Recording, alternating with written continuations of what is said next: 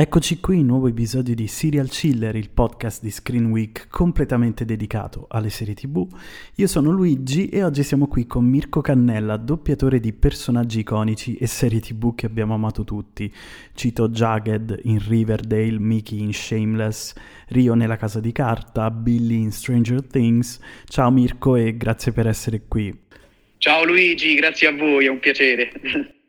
Allora, inizio con una domanda di rito. Eh, come è iniziato il tuo percorso nel mondo del doppiaggio e che ricordi hai eh, delle prime esperienze da doppiatore? Allora, io ho cominciato abbastanza piccolo perché avevo 12 anni, era il 2004 e mh, mm, mio padre era ed è un assistente al doppiaggio quindi da piccolo andavo spesso al lavoro con lui e mi piaceva molto assistere ai turni in queste sale buie, così magiche. E qualche direttore provava a dirmi: Dai, Mirko, di qualcosa al microfono perché i bambini servono sempre nel doppiaggio. Eh, all'epoca si usavano molte ragazze per fare i bambini, molte donne che facevano magari per i cartoni animati le vocette, però non è la stessa cosa. Quindi quando vedono un bambino subito, dai, di qualcosa.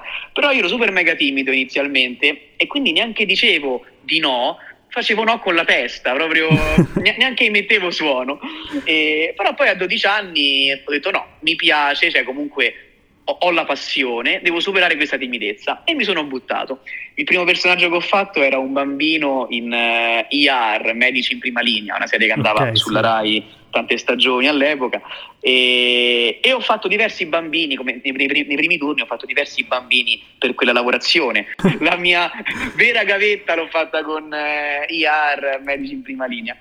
E poi col tempo sono arrivati, arrivati anche altri turni, piccole soddisfazioni e col tempo, oltre al doppiaggio, ho cominciato a fare anche teatro perché un direttore di doppiaggio mi disse dopo qualche anno, eh, ok sì, eh, fai bene le cose, però manca un po' di attorialità io per maloso come sono subito mi sono messo a cercare di fare teatro perché appunto dico com'è possibile? E quindi ho fatto diversi corsi di teatro inizialmente amatoriali pomeriggi perché la mattina andavo a scuola. Poi finito il liceo ho fatto un'accademia di teatro e, e da lì poi ho avuto diciamo lo step eh, per eh, migliorare e arrivare ai ruoli che hai nominato prima. Vorrei parlare un attimo di Riverdale perché sicuramente è una serie sì. che mh, in molti hanno amato e compreso io sono stato un fan di Riverdale. Tu hai doppiato Jagged, ovvero Cole Sprouse, com'è stata quell'esperienza? Ma per me è molto bella perché mh, è stata la prima vera serie da protagonista che, mh, che ho fatto. Negli anni precedenti avevo fatto varie serie, però sempre con ruoli anche importanti, però non uno dei protagonisti principali così come in Riverdale. Eh, conoscevo già l'attore non perché l'avessi doppiato io, ma perché da piccolo avevo visto eh, Zack e Cody. Certo. E, ehm, e, poi appunto quando il direttore Fabrizio Temperini ha pensato a me eh, per questo ruolo ero molto contento. Poi era anche una voce narrante. Prima mm-hmm. volta che io facevo una voce narrante su una serie tv, l'avevo fatta per qualche film in passato, però mai con questa continuità. Quindi anche da quel punto di vista, visto che sono rare le, le, le, voci narranti, per me era stata una grande scuola fare Riverdale con l'aiuto di Fabrizio Temperini perché eh, ho capito mano a mano anche come vanno fatte, perché uno non nasce imparato, come tecnica è diversa rispetto al doppiaggio vero e proprio del, della persona che vedi lì sul, sullo schermo. E, ed è una, una, serie molto particolare perché negli ultimi anni trovare una serie con eh, così tante stagioni e così tante puntate è abbastanza raro, ormai le serie durano al massimo 10 episodi, eh, mentre Riverdale siamo arrivati a quasi 150 puntate mi sembra, quindi tante. E, e, non ti nego che sono triste che, che, sia finita perché comunque sette stagioni corrispondono a sette anni di vita quindi sì. quando l'ho cominciata avevo 24 anni mi sembra e, e, sono cambiate tante cose in questi anni e infatti anche le coppie che Jagged ha avuto, le, ragazze che ha avuto in Riverdale, no? le abbino un po' anche alla mia vita, dico ah, quando stavo con Betty io stavo con quella ragazza, ah quando stavo con quello, quindi è anche bello associare un personaggio alla pro- propria vita eh, sì. e, e, sarò sempre legato a, a Jagged perché comunque, ecco, spero di ridoppiarlo in futuro col Sprouse allora, tu hai anticipato in realtà una domanda che volevo farti perché... Spoiler! Eh, esatto, spoiler alert, perché ehm, in Riverdale Jagged è il narratore E mm. mh, volevo chiederti la differenza nel doppiare un voice over magari rispetto ad un dialogo con altri personaggi, mh, tecnica, ma anche personale, come ti trovi, se preferisci, insomma. Ah, io preferisco seguire un, un attore, nel senso trovo trovavo ora, ma anche adesso un po' la trovo, difficoltà nella voce narrante perché ehm, devi proprio immaginare la, la, scena, il che è figo da una parte, però dall'altra è più complicato, nel senso quando trovo degli occhi da seguire, sgua- una bocca da seguire, un'emozione, lo trovo più semplice piuttosto che immaginare il tutto, però eh, essere attore vuol dire anche questo, immaginare e far immaginare alla gente, quindi è difficile ma molto stimolante ed è bello vedere comunque anche i miglioramenti in questo, cioè io confronto una scena di Riverdale della prima stagione con una scena della settima stagione di voci narranti, vedo i cambiamenti e sono contento di aver capito molte cose come vanno fatte. Poi c'è sempre da imparare, quello in ogni cosa, però ecco, eh, sono contento che comunque dei passi in avanti li ho fatti. E, ehm, arriviamo invece a Shameless perché ah. eh, Miki Milkovic, eh, tra l'altro mio personaggio preferito della serie insieme e a Ian, è, è un personaggio incredibilmente amato e penso anche molto difficile da doppiare e interpretare, poi me lo dirai tu. E, um, com'è stata l'esperienza di Shameless e com'è stato doppiare questo personaggio? Eh, come dicevi tu, molto complicato, nel senso poi Miki è il primo personaggio di questo genere che mi hanno dato. Fino a quel momento, comunque Miki, non mi ricordo l'anno in cui ho cominciato a doppiarlo, però parliamo di tanti anni fa perché Shameless sono sì. 11 stagioni. È, da un po' è finita, quindi ora non mi ricordo l'anno preciso, però comunque sono tanti, tanti anni eh, fa. E prima di lui raramente io facevo dei cattivelli, non so se posso dire parolacce, come, ah, come... ok, ah, degli stronzi come lui, ehm, perché in genere mi davano il bravo ragazzo, oppure il simpatico, eh, quello sfigato, eh, ma mai il cattivo, il cat- che però non è cattivo, però comunque un, un, atteggiamento così strafottente come lui. Il fatto me, quindi per me è stato un po' il battesimo del fuoco, no? eh, ringrazio sempre il direttore Simone Mori che mi ha aiutato nel, nel seguire il personaggio e, e, poi da lì sono arrivati personaggi molto simili a Miki, quindi vuol dire che, che i direttori poi vedevano in me quelle caratteristiche, quindi li, abbia, li ho convinti, li abbiamo convinti, eh, però comunque uno dei personaggi più complicati che, mh, mm, che io abbia fatto eh, lo metto come, come, difficoltà insieme a Bill di Stranger Things, sì. che lui è, è, cattivo, spoiler pure questo?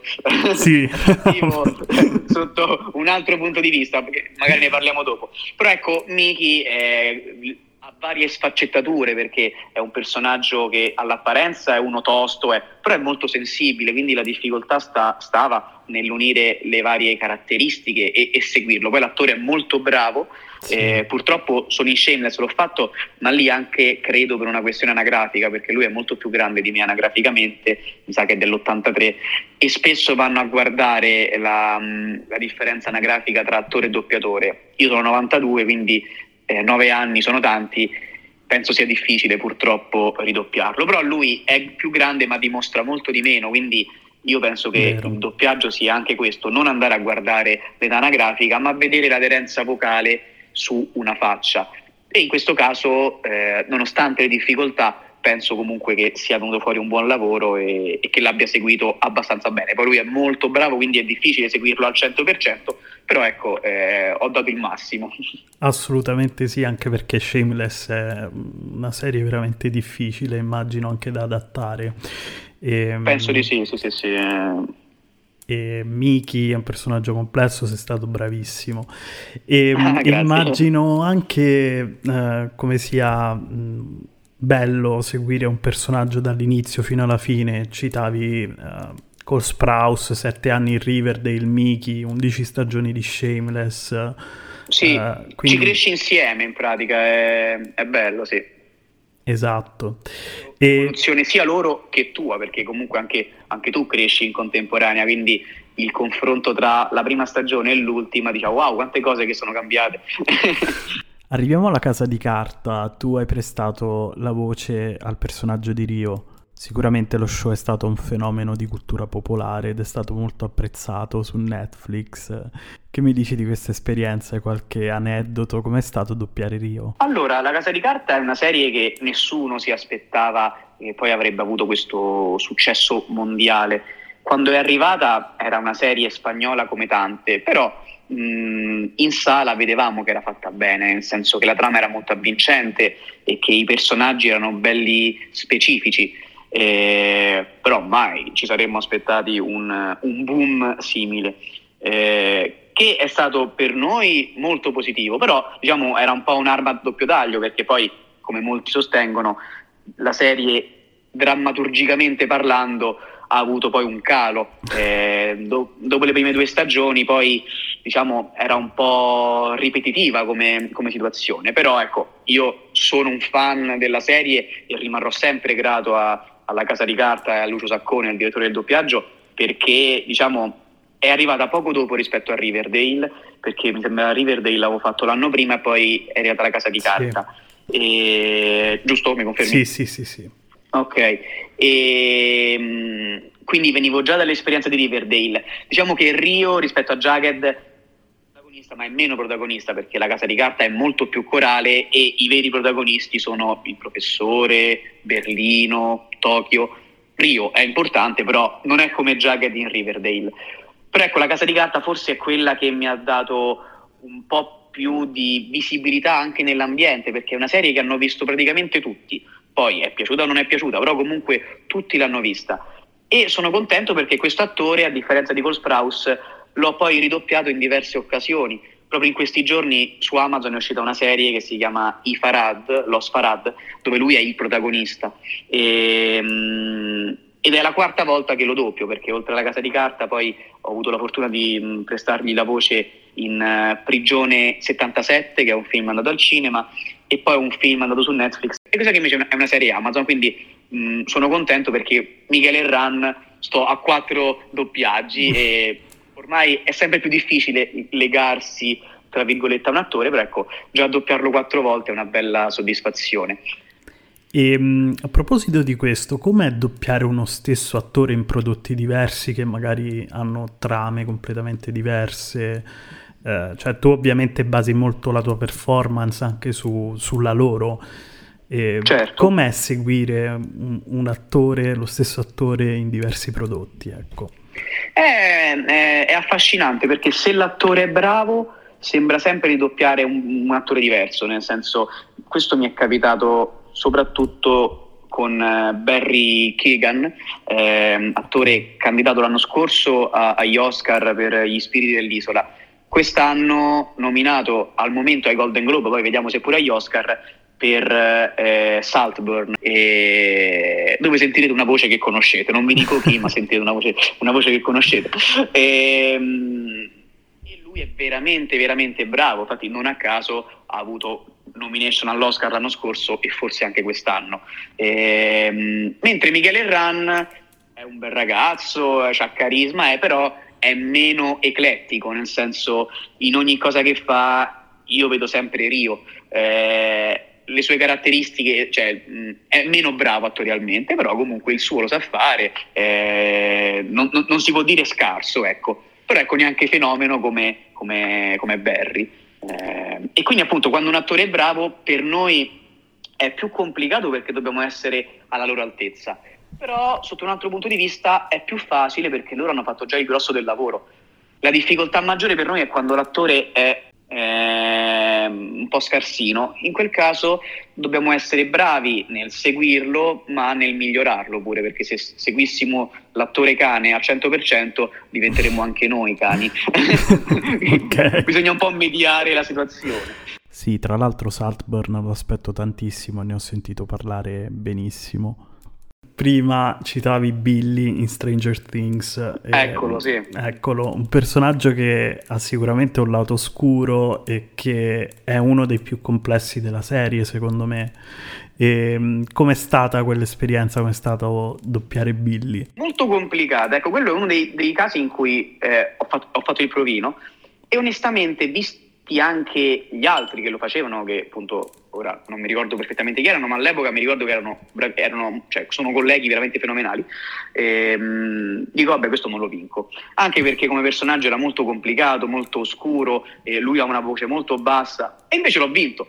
E quindi ero molto contento, però appunto era anche una grande responsabilità, perché Stranger Things era ed è una serie seguitissima.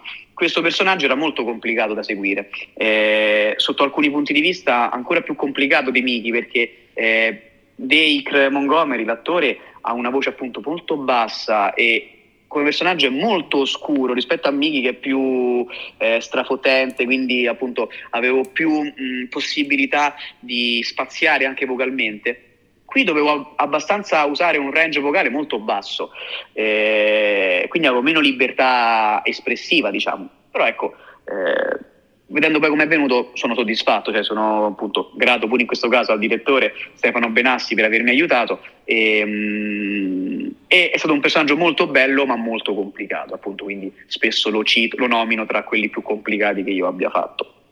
Sì, tra l'altro ha una delle scene più strazianti della serie, secondo me. E, ehm, eh sì. E ehm, anche Stranger Things è stato un fenomeno come la casa di carta, tra l'altro, se non di più. Quindi complimenti. E, ehm, Grazie. C'è un personaggio uh, tra tutti quelli che hai doppiato, forse l'hai già spoilerato parlandone un po', al quale sei particolarmente legato o più legato degli altri, ecco ma diciamo che questi di cui abbiamo parlato sono quelli a cui sono più affezionato. Di quelli meno mainstream, meno, meno famosi, mi piace citare un personaggio di una serie che sta su Disney Plus. E la serie si chiama Lost Man Found. Lost Man okay. Found e lì doppio il protagonista, ehm, che è un, un, aspirante attore. E noi seguiamo tutta, eh, ah, serie giapponese, eh, quindi eh, particolare per me perché raramente ho doppiato cose giapponesi che non fossero anime. E la difficoltà maggiore, un po' come anche per le serie coreane, è che loro hanno un altro modo di esprimersi, di, di esprimere il sentimento, è molto fatto di suoni, di facce, cose un po' esagerate. E quindi pure qua bisognava trovare un po' il giusto compromesso tra quello che fanno loro e nostra cultura, perché alcune cose saremmo veramente ridicoli se facessimo oh, oh, oh, cosa che loro fanno. Quindi a volte dovevo farlo, poi col fatto che era comica, cioè nasce come comica, poi ha un altro sviluppo, eh, in alcuni punti potevo anche un po' esagerare rispetto alla nostra cultura, però ecco, in altri punti dovevo un po' calibrare perché c'erano anche scene molto toccanti, molto commoventi e quindi se avessi fatto sarei risultato matto. E, ehm, ecco, sono molto legato a questa serie è un personaggio che ha avuto anche lui all'interno dell'unica stagione di cui è fatta questa serie un, una grande evoluzione. Eh, quindi per me, attorialmente parlando, è stata una grande prova e, e quindi la, la, consiglio. Lost Man Found, è anche carina e anche molto poetica. Ok, ottimo perché qui ci piace consigliare serie tv, quindi prendete nota, bravissimo. E, ehm, Invece mh, il personaggio più difficile che hai doppiato, forse l'hai già citato, ma citiamolo di nuovo in caso. Come difficoltà forse sì, Mickey di Shameless e Billy di Stranger Things, perché mh, sono più che altro lontani da me come caratteristiche e quindi devo far, fare un lavoro maggiore ehm, attoriale, mentale per seguirli eh, appieno. Eh, invece Rio e Jagged sono un po' più nelle mie corde, più vicini a me, quindi da quel punto di vista faticavo meno. Hanno avuto anche loro le loro difficoltà, però ecco, eh, Billy e Miki sono più complicati perché più lontani, ecco. E ehm, invece quando i fan ti incontrano, eh, qual è il personaggio che ti chiedono di interpretare di più? Ma diciamo che mh, quello che mi hanno chiesto di più in generale è Jagged. Io qualche anno fa ho fatto su Instagram un, un torneo, l'ho chiamato il torneo di Mircolmania, ispirandomi al wrestling, WrestleMania, ehm, dove facevo sfidare dei personaggi che ho doppiato io. E alla fine Jagged ha stravinto, ogni sfida che faceva stravinceva, il finale è arrivato contro Rio e ha vinto pure di tanto, eh, quindi questo dimostra che è il più apprezzato più che altro perché Riverdale è rivolta soprattutto a una fascia d'età abbastanza mm. giovane piace, sì. piace molto a, a, ai ragazzi e alle ragazze, eh, almeno qualche anno fa, del, um, del liceo e quindi sono quelli che poi magari vanno a votare di più o sono anche più insistenti nell'avere un vocale, per avere un saluto, rispetto magari a un adulto che mh, lo chiede una volta e poi dice vabbè chi se ne frega. E invece appunto i giovani sono un po' più intraprendenti. E quindi diciamo che Jagged è quello che in totale mi hanno chiesto di più, dal vivo o comunque anche tramite Instagram, tramite messaggio. Ci sta. La differenza per te tra il doppiare un film e una serie tv, non solo differenza tecnica, ma anche magari di mh, approccio, dicevamo prima quando si tratta di una serie tv con un personaggio ci resti di più e mm-hmm. magari impari a conoscerlo meglio, ecco. Ma diciamo che la differenza sostanziale tra cinema e tv per quanto riguarda il doppiaggio sono i tempi di lavorazione, perché con il cinema eh, puoi hai più tempo per vedere, rivedere, provare, riprovare una scena. Con il seriale purtroppo al momento non è così. Ora con il rinnovo del contratto ci sarà un po' più di tempo perché da gennaio ci sarà il contratto rinnovato dove eh, c'è stata un, uh, diciamo, un, un, una riduzione, c'è stata del, del numero di righe da fare a turno. E quindi questo comporterà una qualità maggiore perché non abbiamo più l'ansia di fare un tot di, di, di, battute, di righe a turno, ma leggermente di meno. E questo appunto ci permetterà di rivederle più volte le scene. E questo porterà poi all'innalzamento della qualità, fondamentale per contrastare l'intelligenza artificiale che ormai sta dilagando eh, ed è un nemico mh, considerevole perché appunto in poco tempo hanno fatto dei grandi passi mh, cioè, passi da gigante. Eh, a volte mi sembra di sentire delle persone che purtroppo non ci sono più in video e invece è l'intelligenza artificiale che l'ha fatto, quindi è preoccupante. Però vabbè, tornando a noi, quindi con i film abbiamo più tempo, con le serie un po' di meno. Eh, la serie è bella perché l'evoluzione del personaggio la noti di più quando è un personaggio importante. Nel film, il film quello è o ti dice bene che magari fanno una serie di film come so, Harry Potter, che hanno fatto 7-8 film su Harry Potter e, e tutta la combriccola, e lì quindi cresci insieme a loro. Per, invece per i film in generale non è così, eh, e quindi diciamo che tra i due, visto che ho fatto tante serie, ora mi piacerebbe fare tanti film importanti, visto che ne ho fatti di film, però ecco, film tipo Harry Potter o eh, mi mancano e sarebbe un sogno, o anche fare un supereroe, eh, anche se ora sono un po' meno belle le storie de, dei supereroi, però nel senso ci sarà secondo me un... Uh, si risolleverà la situazione e mi piacerebbe fare qualcosa del genere, cioè un, nei film un personaggio o di una saga o, di, o un supereroe o, o, un principe, un personaggio della Disney, ecco, film importanti da questo punto di vista mi piacerebbe fare. Hai citato eh, prima il tuo eh, lavoro in teatro, comunque la tua passione e mh, mm, fai parte anche dei pezzi di nerd. E sì. vuoi raccontarci un po' di questa passione e eh, dei pezzi di nerd? Sì, allora, ehm, una volta finito il liceo ho fatto un'accademia e, e, lì ho conosciuto questi ragazzi e visto che c'era molta sintonia tra noi, eh, scherzavamo tanto anche durante la lezione, spesso ci separavano, ci cacciavano dalla classe perché facevamo casino, abbiamo detto ma perché non, non creiamo un gruppo e proviamo a fare qualcosa insieme, spettacoli, serate? E così è stato e quindi dal 2012 abbiamo creato questo gruppo, i pezzi di nerd, e inizialmente eravamo quattro, ora siamo diventati un trio però comunque giriamo l'Italia con uh, i nostri spettacoli, in genere facciamo commedie oppure scriviamo anche sketch di, di, cabaret da proporre nelle serate in piazza oppure il sogno sarebbe arrivare anche in tv.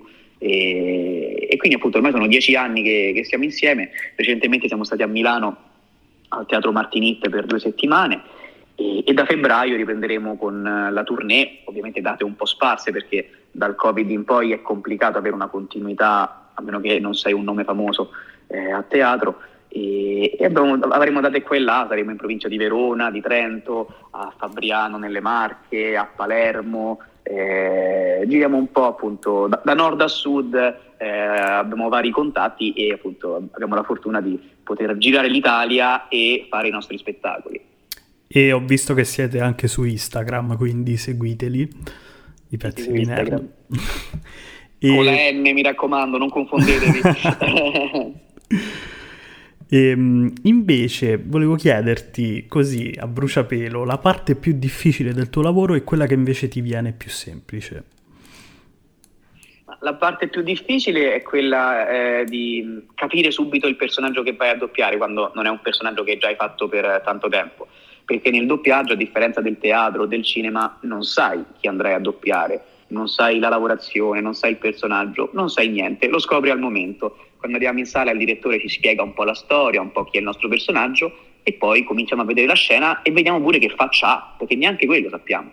Quindi la, dif- la, difficoltà maggiore è quella di entrare subito in sintonia con lui, senza prepararsi prima.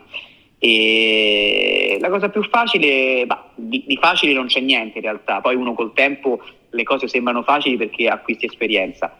Però ecco, ehm, mi diverte molto seguire più che la bocca gli occhi del personaggio per captare l'emozione, perché a volte più che la bocca che dice parole, eh, bisogna guardare gli occhi, perché sono quelli che trasmettono eh, l'anima del personaggio e quello che vuole intendere. E quindi appunto mi diverte e mi piace molto guardare molto gli occhi del, dei miei personaggi. Ti faccio un'ultima domanda che faccio a tutti gli ospiti. Eh, questo è un sì. podcast di serie TV. E, um, tu sei fan di serie TV? Guardi serie TV da fan? Sì, sì, io eh, guardo tantissime serie TV, soprattutto da quando ci stanno queste migliaia di piattaforme. e la mia serie TV preferita, che ora sono due perché poi hanno fatto lo spin-off, è Breaking Bad e poi anche Better Call Saul, nel senso eh, Better Call Saul secondo me ha retto molto botta, come si dice a Roma, eh, però Breaking Bad è la serie tv, che poi non l'ho vista all'epoca quando è uscita, ma l'ho vista negli ultimi anni, quindi da una parte meglio perché sennò avevo l'ansia che poi lì mi sa usciva una puntata a settimana, sì. invece l'ho vista tutta di fila e quindi me la sono goduta a pieno. E a casa ho anche il Funko Pop di Heisenberg, il signor White. E quindi appunto sono molto fan delle serie tv, a volte mi capita di rivedere quelle che doppio, a volte no perché sennò non avrei il tempo per vedere tutte quante o per vivere, e, però ecco tipo Stranger Things, La Casa di Carta, le ho riviste okay. molto volentieri. Riverdale no, perché comunque la sapevo già tutta, il fatto che ero anche voce narrante, quindi mi ero certo. fatto spoiler da solo in pratica. no, complimenti perché Breaking Bad è un capolavoro e concordo su Better Call Saul. Eh, gusti fantastici. E, mh, grazie Mirko, è stata una bellissima grazie chiacchierata. e mh, saluto anche gli ascoltatori di Serial Chiller. Alla prossima. Ciao a tutti. Ciao ciao.